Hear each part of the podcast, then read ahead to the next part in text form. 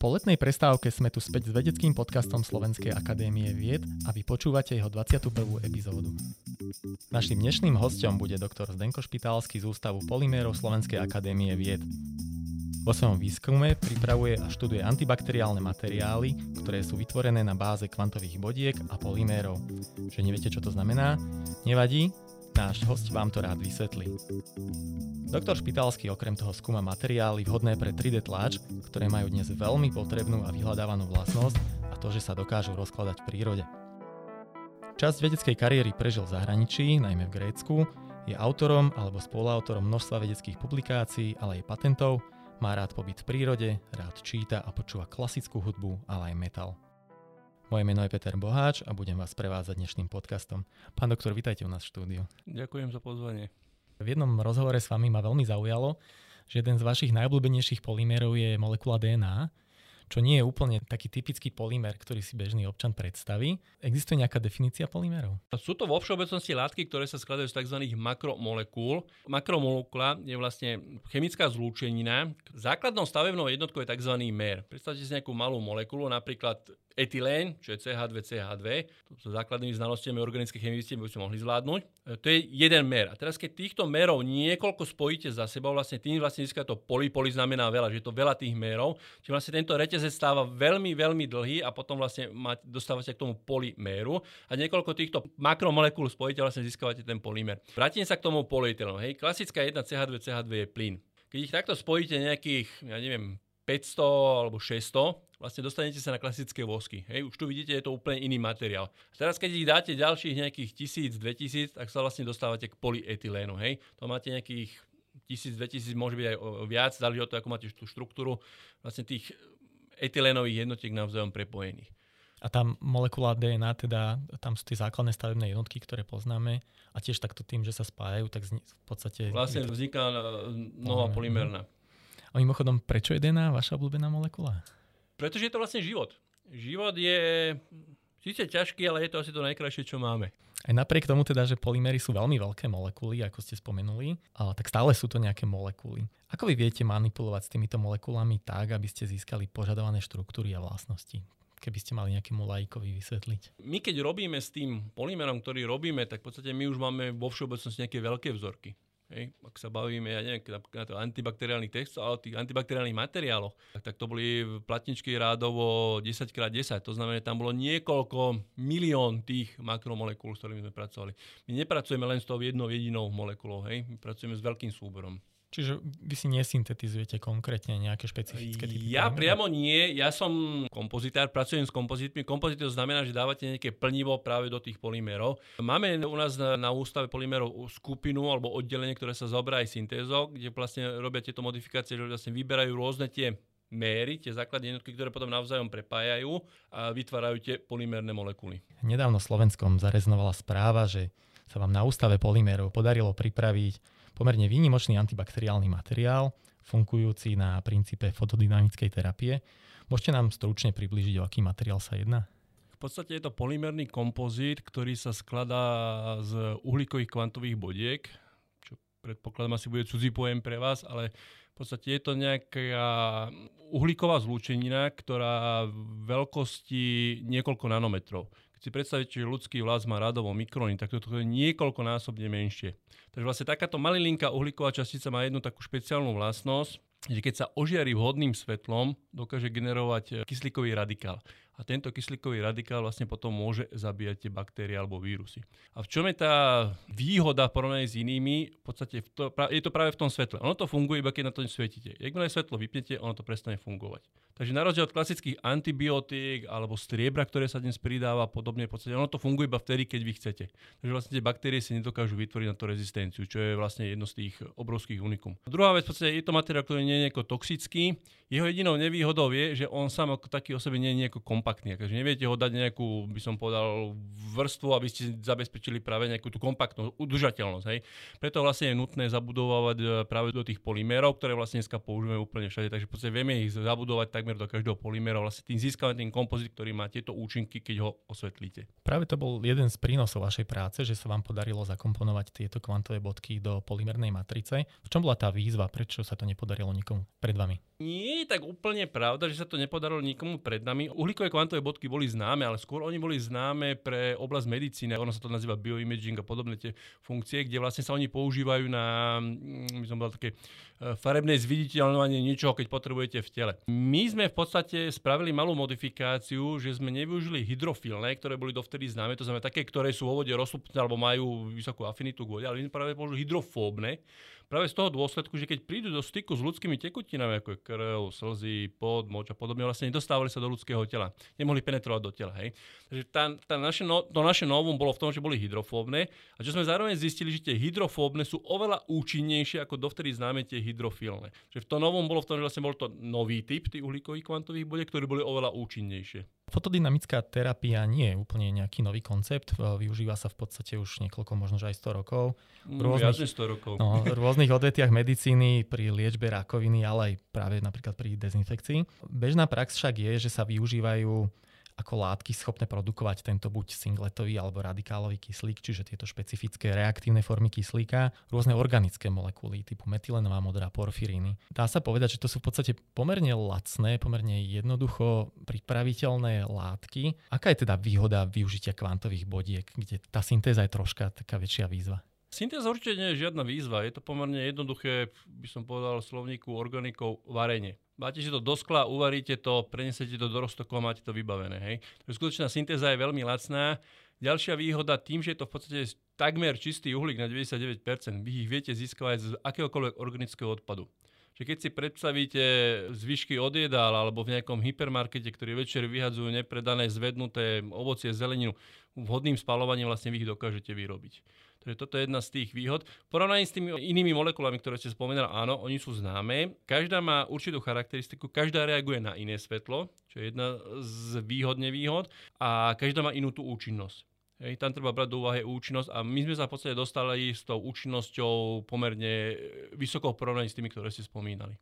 Čo si máme vlastne predstaviť pod pojmom kvantová bodka, myslím teraz skôr aj ten názov? Že sú tam kvantové efekty spojené so svetlom. To znamená, čím sú menšie, to správanie vplyvom svetla je rozdielne. Práve, ak by sme tuto napríklad na našu kvantovú bodku zdvojnásobili, strojnásobili a pôsobili na to tým svetlom, tak vlastne ona by nebola schopná generovať ten singletový kyslík, ktorý potom vlastne antibakteriálny účil.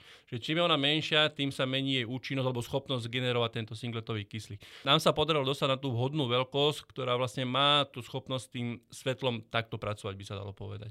Čiže vy v podstate viete upravovať vlastnosti aj tým, akú veľkú tú kvantovú bodku pripravíte? Jedna z možností je vlastne meniť tú veľkosť. Druhá možnosť vlastne uskutočniť nejaké modifikácie toho jadra. To vlastne viete meniť zložením tých chemikálií pri tom varení, čo som spomínal. Keď tam niečo pridáte, nejakú dusíkatú zlúčeninu, tak zrazu tam máte zabudovaný dusík. Zrazu, zrazu to má úplne iné správanie. To znamená, mení sa účinnosť, mení sa svetlo, ktoré na to môžete pôsobiť a podobne. Alebo potom vlastne už keď ju máte ako takú hotovú, vlastne klasickú organiku na povrchu spravíte nejaké modifikácie a opäť to viete buď teda na niečo naviazať, alebo to modifikovať toto správanie. Ako ste spomínali, antibakteriálny účinok o, vychádza z produkcie tzv. radikálového alebo singletového kyslíku, ktorý následne zabíja baktérie. Vieme si nejak stručne povedať pre laika, čo to je ten singletový alebo radikálový kyslík? Každý z nás určite pozná radikál, alebo stretol sa s tým, pretože vlastne singletový radikál je jedna z vecí, ktoré spôsobuje klasické naše starnutie. Hej? Tým, že človek postupne stárne a nakoniec zomrie, je jedna z príčin práve takéhoto singletového radikálu. V našom prípade my ho zámerne vyvolávame a jeho životnosť je rádovo nanosekundy. Viete, ako krátko trvá sekunda a teraz niekoľko tisícnásobne menej vlastne, takže tá jeho životnosť je veľmi malá. Že z nášho pohľadu my ho vygenerujeme len na povrchu toho nášho polymerného materiálu. To znamená, my ho nejako nevdychujeme, my sa ho v podstate ani nedotýkame, podobné veci. Takže my skutočne ho pôsobíme len na tom povrchu, čo sa nachádzajú tie baktérie. Pre nás nie je nejako z tohto pohľadu škodlivý, ale v podstate on je v prírode bežne známy a používaný. Čiže môžeme povedať, že tie tradičné metódy dezinfekcie, ako využitie UV svetla alebo rôznych aktívnych chemikálií ako chlór, sú zdravotne závadnejšie pre človeka? Určite, jednoznačne. UV ako také, sám viete, je škodlivé, keď ste dlho na slnku opalujete sa, môže vám to spôsobiť rakovinu kože. To znamená, vy nemôžete napríklad pracovať v prostredí, ktoré je permanentne ožarované UV svetlom. V našom prípade v podstate nie je problém pracovať, pokiaľ ten materiál ožije, pretože my používame viditeľné svetlo, to znamená to, ktoré normálne, keď vidíte von na svetlo, vnímate, vidíte, nejako vám neškodí. Generuje ten singletový kyslík, ktorého životnosť je taká krátka, že on skutočne existuje iba na tom povrchu, takže vy ho nejako nevdýchnete, nedostávate ho do tela a podobne. Keď si spomínate chlorové, chlor sam o sebe asi je známy, keď sa vám dostane do tela, čo všetko vám môže spôsobiť. Takže tieto bežné spôsoby sú oveľa horšie pre ľudský organizmus. A viete si teda predstaviť, že vami pripravené materiály sa dostanú aj do domácnosti, tak ako bežne používame napríklad chlorové produkty? Pevne to verím. A momentálne sme vo fáze, keď rokujeme s jednou slovenskou firmou, keď v podstate hľadáme ten eh, transfer z toho laboratórneho výskumu alebo z laboratórnej kadičky, ako dostať do veľkého reaktora, vyrobiť to vo veľkom a vlastne ponúknuť to do takej aplikácie, aby sa k tomu dostala široká verejnosť. Vaše materiály teda majú predovšetkým antibakteriálne vlastnosti. Baktérie už sú v podstate nejaké celkom komplikovanejšie organizmy. Teraz však žijeme v dobe covidovej, kde najväčší problém pre nás predstavujú vírusy. Viete si predstaviť využiť takéto materiály práve napríklad na boj proti vírusom? Je to možné? Je to možné. Fotodynamická terapia ako taká je známa, že účinkuje aj na vírusy. My sme rozbehli nejaké tie prvé merania, okrem tých klasických štandardných, ktoré potrebujete pre charakterizáciu materiálov, takže v podstate máme napríklad aj, vrátim sa ešte k batériám, rezistentné baktérie, ktoré už dneska napríklad MRSA, ktoré niektoré antibiotiky majú problém pozabíjať a podobne, takže dokážeme zabíjať aj rezistentné baktérie. Máme nejaké prvé predbežné, ešte nie sú oficiálne výsledky, ale predbežné výsledky ukazujú, že to funguje aj na vírusy. Takže veríme, že ak v dohľadnej dobe pokročíme s výskumom, tak sa nám to oficiálne potvrdí a budeme to môcť deklarovať ako antikovidový materiál. Momentálne to aj testujete konkrétne na COVID? Robili nám testy, tam priznám sa, neviem teraz, ako to je štádiu. Rozbehli sme iné merania, ktoré sú na podobnej báze, ako sú covidové vírusy, takže ak bude fungovať na tom, malo by to fungovať aj na tom COVID. Čiže nejaké koronavírusy všeobecne? Všeobecne tak. Vy sa venujete základnému výskumu, avšak má veľmi jasný aplikačný cieľ. To je veľmi taký vzácny typ výskumu, by som povedal, eh, v niektorých laboratóriách. Aký je proces vášho výskumu od tej prvotnej myšlienky až po ten konečný produkt, teda vo vašom prípade antibakteriálny materiál? Toto je trochu komplikovanejšie, ale vrátim sa k tomu základnému versus aplikovanému výskumu. Mm, dneska, aspoň keď sa robí výskum v oblasti polymérov, všetko je viac menej smerované, aj keď nie priamo už hotová aplikácia, ale viac menej už deklarujete ten výstup, ako by mal byť využiteľný v aplikáciách. To znamená, nejdem vymýšľať nový polymér len preto, že nemám čo robiť. Hej? Už keď idete vymýšľať nejaký nový polymér napríklad, alebo nový kompozit, alebo nejaké ďalšie veci, tak v podstate už idete s tým fokusovaním, že bude to slúžiť na toto a toto.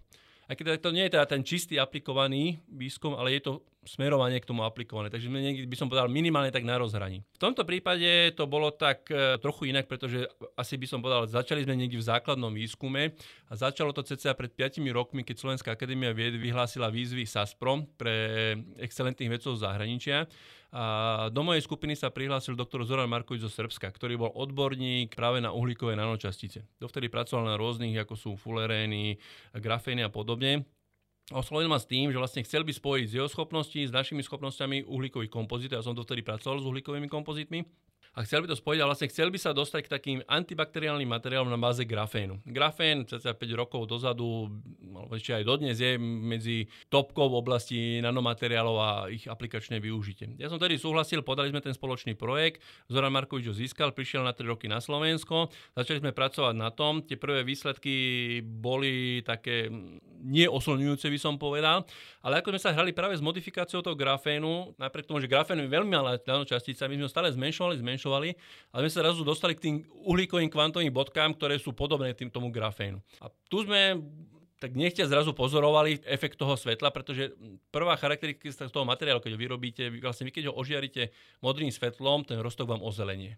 To znamená, už tu vidíte nejaké tie kvantové efekty. Ale vlastne, keď sme išli do toho hĺbšie a hĺbšie, tak sme vlastne zistili, že má práve tento antibakteriálny efekt a sme to rozvinuli, rozvinuli a sme sa dostali v podstate k reálnym aplikáciám. Čiže pôvodne to ani nebolo vašim cieľom vytvoriť takýto fotoaktívny materiál? Skôr ste mysleli na nejaký iný mechanizmus? V prípade grafénov tam sú dve možnosti. Buď máte tento fotoaktívny alebo fototermálny. To znamená, že vy to osvietíte svetlom, ten materiál sa tak prehreje, že tou teplotou vlastne zabíjate baktérie alebo vírusy. Takže chceli sme tieto dva smery, ale hovorím, tie grafény síce bol antibakteriálny, ale nemal až takú vysokú účinnosť, respektíve ten efekt nebol taký rýchly.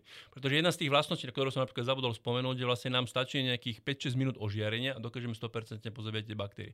V prípade toho grafénu bolo treba oveľa dlhšie časy pôsobenia, čo síce fajn, pokiaľ napríklad máte niekde v domácnosti, môžete si dovoliť hodinku a podobne, ale napríklad pokiaľ zoberiete operačné sály, potrebujete nejakú okamžitú dezinfekciu a podobne, potrebujete oveľa kratšie časy.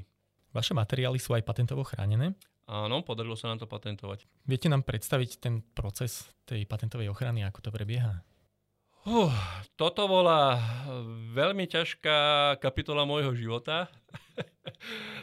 Dnes som rád, že ju máme za sebou a priznám sa, ak by som vtedy vedel, čo ma čaká, aká tortúra, asi by som do toho nešiel. Aj keď teda má to patentovo kryté, je veľmi dobrá vec. Je to veľmi komplikovaný proces, ktorý začal v podstate stretnutím s kanceláriou pre transfer technológií, ktorí majú takéto veci na starosti. Vlastne oni nám odporúčili nejakého patentového právnika, pretože to nemôže robiť každý. Potom nasledovalo niekoľko sedení, v našom prípade s patentovou právničkou, pani Girmanovou z Nitry, s ktorou sme sedeli, vyjasňovali si, pretože nestačí povedať, čo to je, ona to musí vedieť správne naformulovať. Naformulovať to presne podľa tých zásad, ako to má byť podávané, pretože ak vy podáte nesprávne patent, patentová kancelária vám to napadne, musíte to opraviť, vlastne ťahá sa čas a podobne. Takže nasledovalo niekoľko sedení, kým si to jasne ujasnili, vznikla finálna verzia, ktorá sa vlastne podala na Slovensku. V prvom prípade to musíte podávať na Slovensku.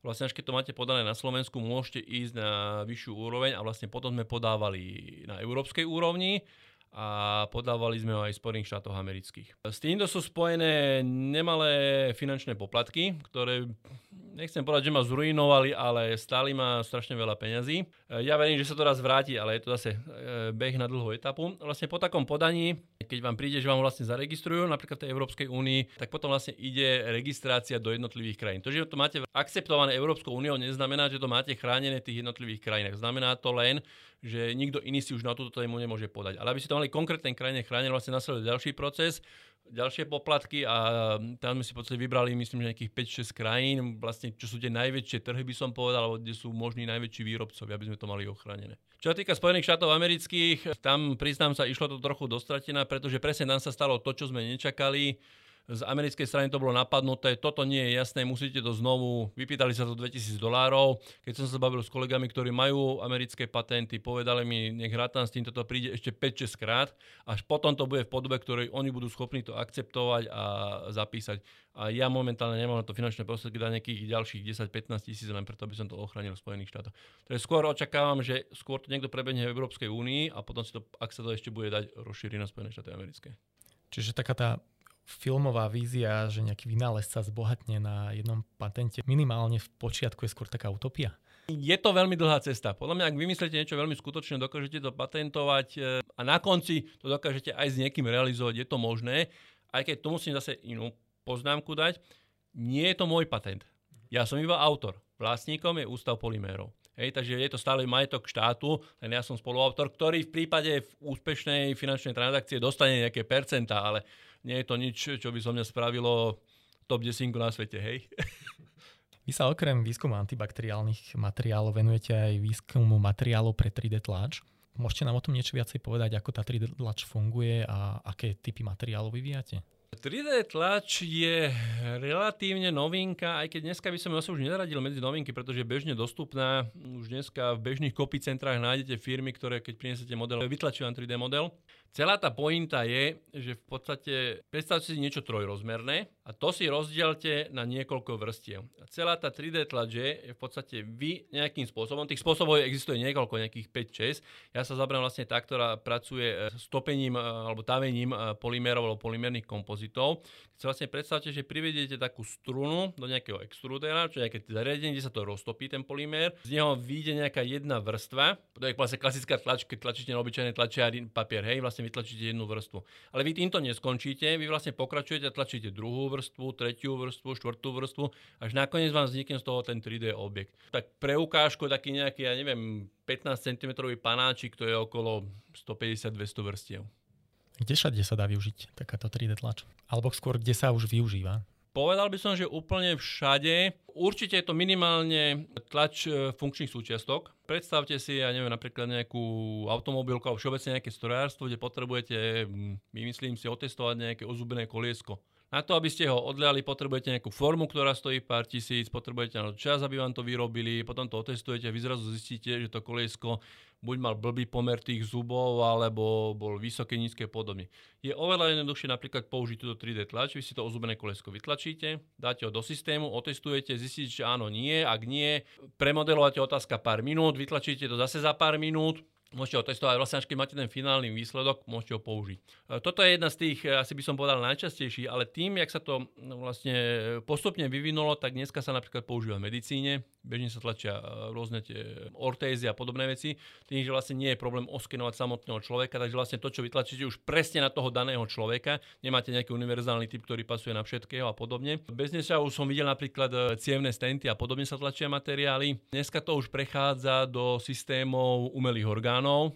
Potom sú to rôzne, e, ako som spomenul, súčiastky. E, bežne to využívajú automobilky. Svojho času aj práve Volkswagen Bratislava mal veľkú tlačené práve na hliníkový prášok, keď vlastne oni toto 3D tlačov chceli vyrábať tie hliníkové karosérie automobilov. Neviem, ako to je v súčasnosti stavu. E, viem, že veľké letecké spoločnosti, niektoré tie súčiastky, ako sú turbíny alebo časti krídla, tým dokážu vyrábať. Dokonca dneska už 3D tlač sa využíva aj na tlač budov. V podstate viete si predstaviť klasickú stavbu budovy. V tomto prípade to vlastne, že potom obvode vytlačíte s tým betónom prvú vrstvu. Je to iný betón, pretože on vám musí vlastne, kým prídete na koniec tej prvej vrstvy, už byť dostatočne tvrdý, aby ste na ňom mohli položiť tú druhú vrstvu. A vlastne vytlačíte druhú vrstvu, tretiu vrstvu a vlastne za chvíľku máte postavený celý dom. Myslím, že existuje niekde v Nemecku nejaký rekord za 24 hodín dokázali postaviť celú budovu, čo dneska by som povedal, fantastický výsledok. To teda.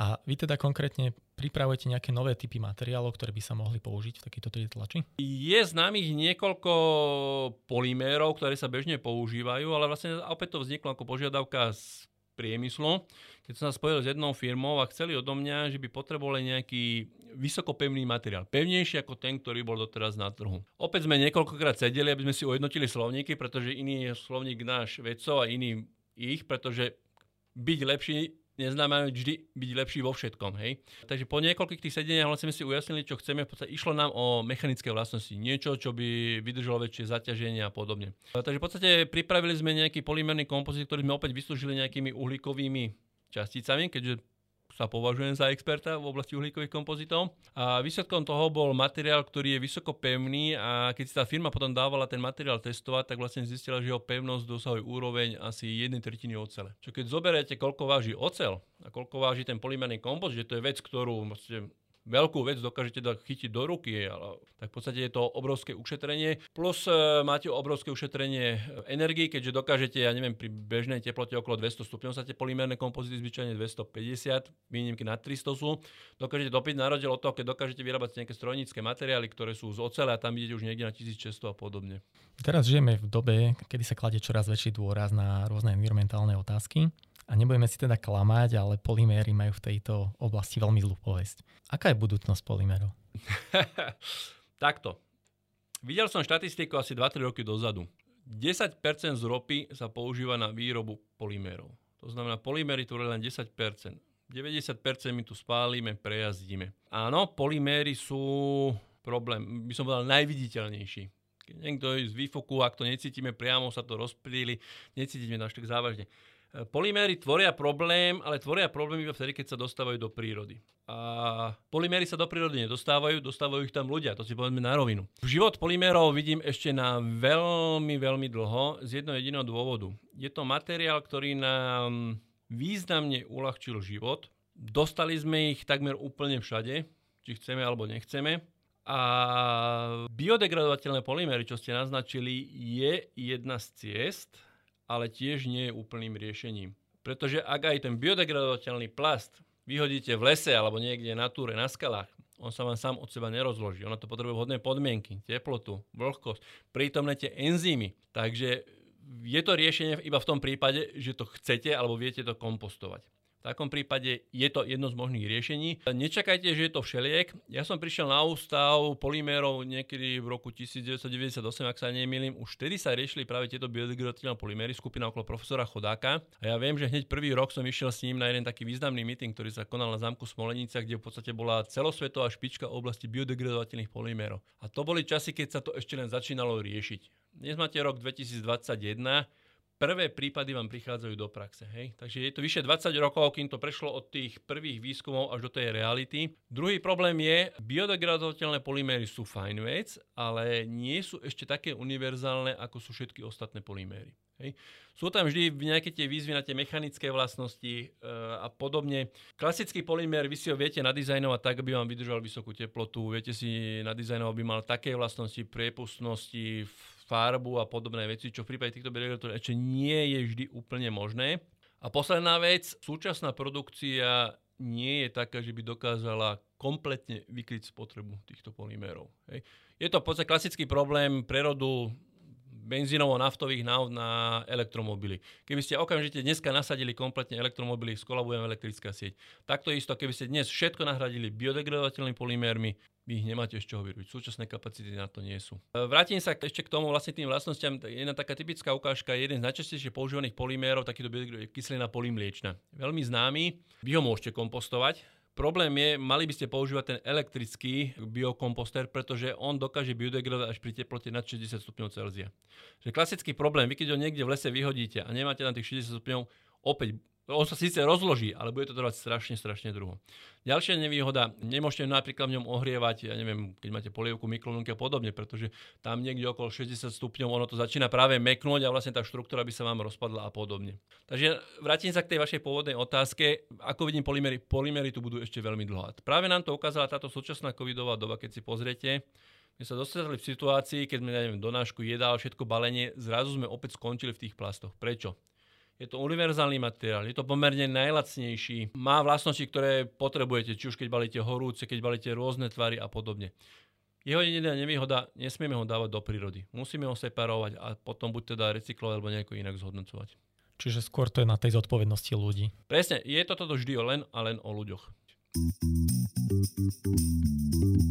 Rubrika Buď alebo. Kino alebo divadlo? Kino. Dovolenka na Slovensku alebo v zahraničí? E, jednoznačne na Slovensku. E, ak môžem vysvetliť, nie je to len súčasnou situáciou, ja mám rád veľmi Slovensko. Pojmom dovolenka na Slovensku myslím skôr prírodu, hej, nie nejaké mesta, múzea a podobne. Je tu strašne veľa oblastí, ktoré som ešte neprešiel, chcel by som vidieť a ak sa dá, každý rok volím dovolenku na Slovensku. Zahraničie skôr beriem tak, že buď more, ale tým, že pracujem ako vedecký pracovník, mám možnosť chodiť na konferencie, takže mám možnosť vidieť tie veci vonku. Ako ste v tom mojom predstavení o mne spomínal, ja som žil dosť dlho v zahraničí, bolo to práve Grécko, čo je prekrásna turistická destinácia, ale z vlastnej skúsenosti vám môžem povedať, je iné hľadiť na krajinu ako turista, je iné v tej krajine žiť. Takže viem si predstaviť mnohé krajiny, ktoré som navštívil, sú to prekrásne krajiny, ale viem si predstaviť, že ten skutočný život je niekde úplne o ničom inom. Že aj z tohto dôvodu mám Slovensko, pretože mnohé veci, keď robím tie túry po Slovensku, chápem v inom kontexte, ako ich chápem v tom zahraničí. A určite tá krása Slovenska, neviem, či iné krajiny sa jej dokážu vyrovnať. Mačka alebo pes? Pes. Uhlíkové nanorúrky alebo grafén? Tak teraz ste ma dostali. Oboje podstate uhlíková nanorúrka je stočený grafén. Čo z toho chcete? Hej, ja som začínal s uhlíkovými nanorúrkami, práve v Grécku som sa prerodil na ten grafén, z ktorého som vlastne prešiel potom do tých uhlíkových kvantových bodiek. Nemám jednoznačného favorita, ale asi najviac skúseností mám s uhlíkovými nanorúrkami, ak sa bavíme o vede. Ak sa bavíme o takom všeobecnom pojme, ja v nich rozdiel nevidím.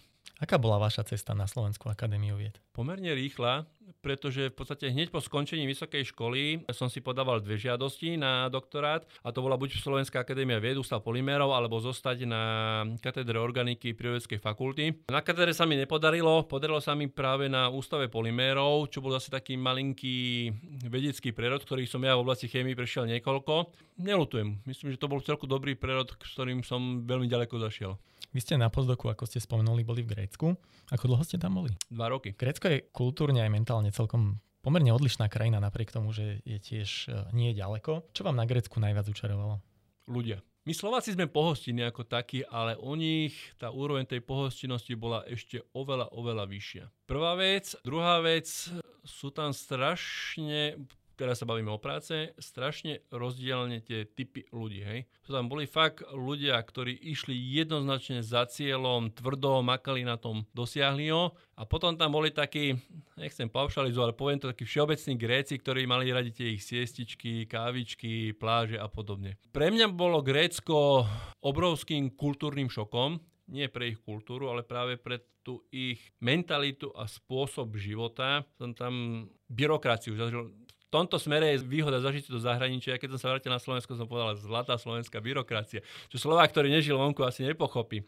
Byrokracia je tam nehorázna. Tých úradníci, to bolo v čase, keď v celej Európskej únie už bolo zakázané fajčiť na verejných miestach. Tam ste prišli na cudzineckú policiu, prišli ste tam e, do banky na daňovú, tam sa všade fajčilo, ste chodili v dymových slonách a podobne s kopami, lajstrami papierov, nebol pri vás Greg, oni sa s vami odmietli akokoľvek inak baviť a podobne. Bol to pre mňa obrovský šok, ktorým som si prežil. Napriek tomu veľmi rád spomínam na tie dva roky v Grécku.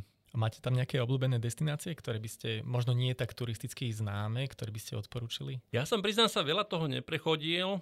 Tým, že ja som bol priamo Patras, Patras je mesto na Peloponese, ktoré je priamo na mori, čo pochopíte pre mňa ako Slováka, hej, ráno vstanem, pozriem z okna, mám more, prídem do práce, pozriem z okna, mám more, takže pre mňa to najlákavejšie bolo takéto more, ani som nemal nejakú tendenciu veľmi chodiť, ako pochodil som nejaké tie veci, Olympiu a podobne, ale v podstate tam bol systém, v lete bola povinná dovolenka, kde ste museli niekam odísť a keď som sa vrátil z dovolenky, prvá otázka bola, na akom ostrove si bol. Na žiadnom. Tu máme 2000 ostrovov, ty, si, ty musíš ísť na ostrov. Tu všetci, čo sú, odchádzajú okamžite na ostrov, keď máme dovolenku tak ako ja som bol ten zlý, čo nebol na ostrove, tak ďalší rok, keď som tam bol, zase prišla letná dovolenka, tak vlastne sekretárka môjho šéfa už mi rovno vybavila, povedz si, ktorý chceš ostrov a proste pôjdeš na ostrov.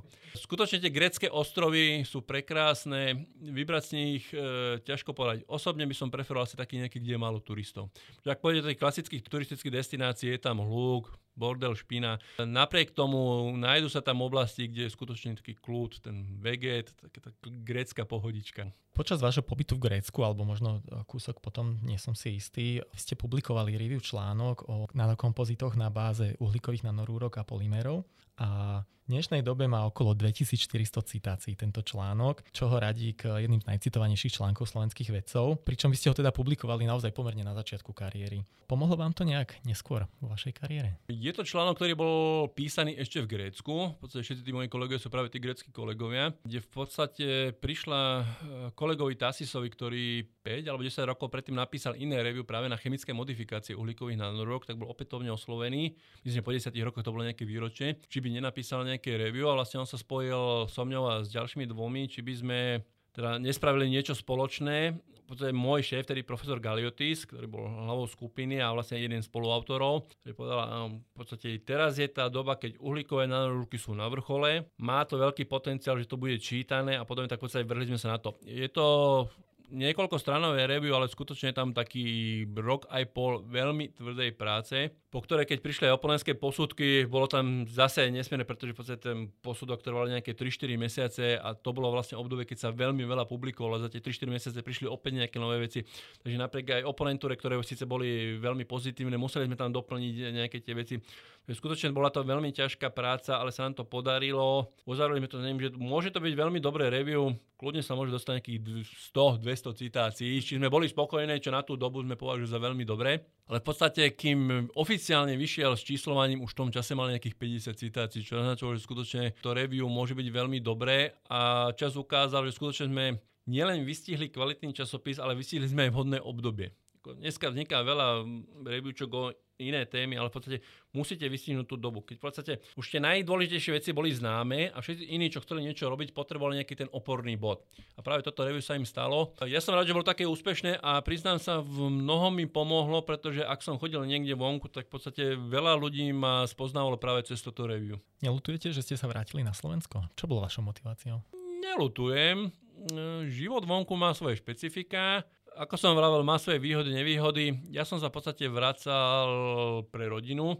Ja som mal v tom čase mal manželku a syna malého. Syn mal nejaké 3-4 roky. V podstate klasická voľba zostať vonku, pokračovať niekde, presunúť sa do inej destinácie alebo teda už e, zapustiť tie korene. Bolo to také, by som povedal, rodinné rozhodnutie vrátiť sa na Slovensko, robiť vedu. V tom čase tu bolo veľmi silné oddelenie profesora Chodáka, ktorý neskôr prevzal e, doktor Krupa. Dal mi ponuku, Zdeno, ak sa vrátiš, u mňa si vždy vítaný, budeme robiť takéto veci. Chcel by som využiť tie tvoje skúsenosti s uhlíkovými nanorúkami. Všetky tieto okolnosti vlastne prispeli, že ja som sa rád vrátil na Slovensko, nelutujem.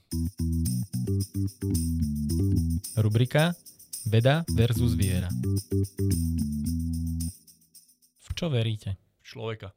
Je to často sklamanie, ale stále verím človeka. Ako trávite voľný čas? Buď čítaním knihy, pozeraním nejakého dobrého filmu, seriálu, alebo potom nejakými potulkami v prírode.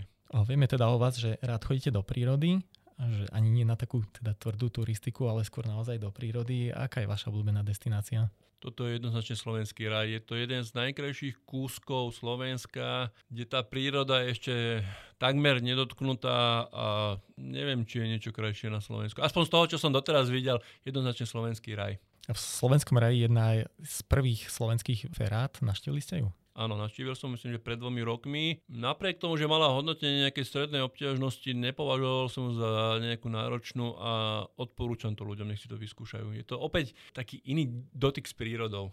Naštívili ste aj nejaké iné viaferaty, či už na Slovensku alebo po svete? Nie, chystali sme sa tohto roku, ale nejak časovo to nevyšlo. Vy bývate v rodinnom dome? a v podstate niekde na periférii Bratislavy môžeme povedať, ste taký ten aktívny človek, čo neobsedí, alebo skôr radšej relaxujete doma? Sedieť doma neznamená doslovne sedieť, hej. Pokiaľ máte rodiny doma, máte nejakú tú záhradku, takže tam sa vždy nejaká tá práca nájde. U mňa by som povedal, je to tak jedna k jednej, hej. Sú chvíľa, keď proste potrebujem sedieť, zapnúť si nejaký možno film alebo knihu a proste nič nerobiť. A sú proste chvíľa, keď to človeka nebaví a potrebuje niečo robiť a v takom prípade bude do tej záhrady alebo bude do tej prírody alebo vysadeť na bicykel a proste len tak sa niekde pár kilometrov previesť. Ako vyzerajú vaše sobotné rána? Sobotné ráno záleží od toho, čo bude nasledovať v sobotu. Mám syna, ktorý je aktívny športovec, futbalista, takže veľa záleží, či má zápas alebo nemá zápas, pretože keď má zápas, doteraz nie je to povinnosť, ale chodím, ak sa to dá na všetky jeho zápasy, takže aký je zápas, tak sa prispôsobujem tomu. Ak nemá zápas a hrozí, že by mohlo byť voľno, v podstate stanem niekedy medzi 8. 10. podľa toho, kedy som neskoro noci išiel spať, či som pozeral film, čítal knihu, alebo som skoro zalahol. A buď teda, buď sa spraví upratovanie a potom sa niekam popoludní vypadne, buď túra, bicykle alebo rodinná návšteva, alebo sa potom hneď ráno odcestuje za rodinou a potom nejaké tie rodinné stretnutia.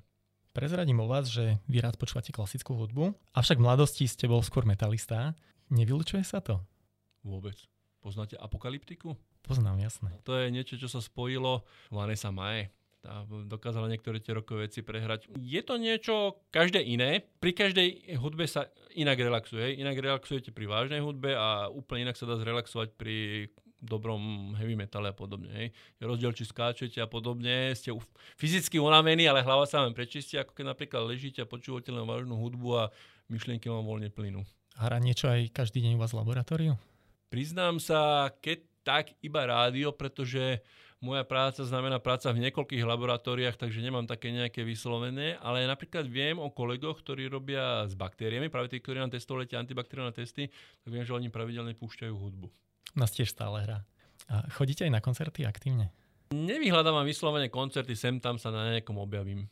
A skôr tú klasickú hudbu, alebo aj stále nejaký metalový rokový. Ak mám zobrať ten pomer, tak asi vyhráva tá klasická hudba. Tých možností na klasic- koncert klasickej hudby myslíme niekoľko násobne viacej než nejaký ten kvalitný rok. Ak porovnáte aj ceny vstupeniek, na klasickú hudbu sa dokáže za pár eur dostať ešte kvalit- kvalitnú metalovú skupinu, tak to už aj niečo stojí. Vaša manželka je tiež vedkynia. Nosíte si prácu domov? Bavíte sa doma aj o vede? Alebo to vôbec nie je témou dňa?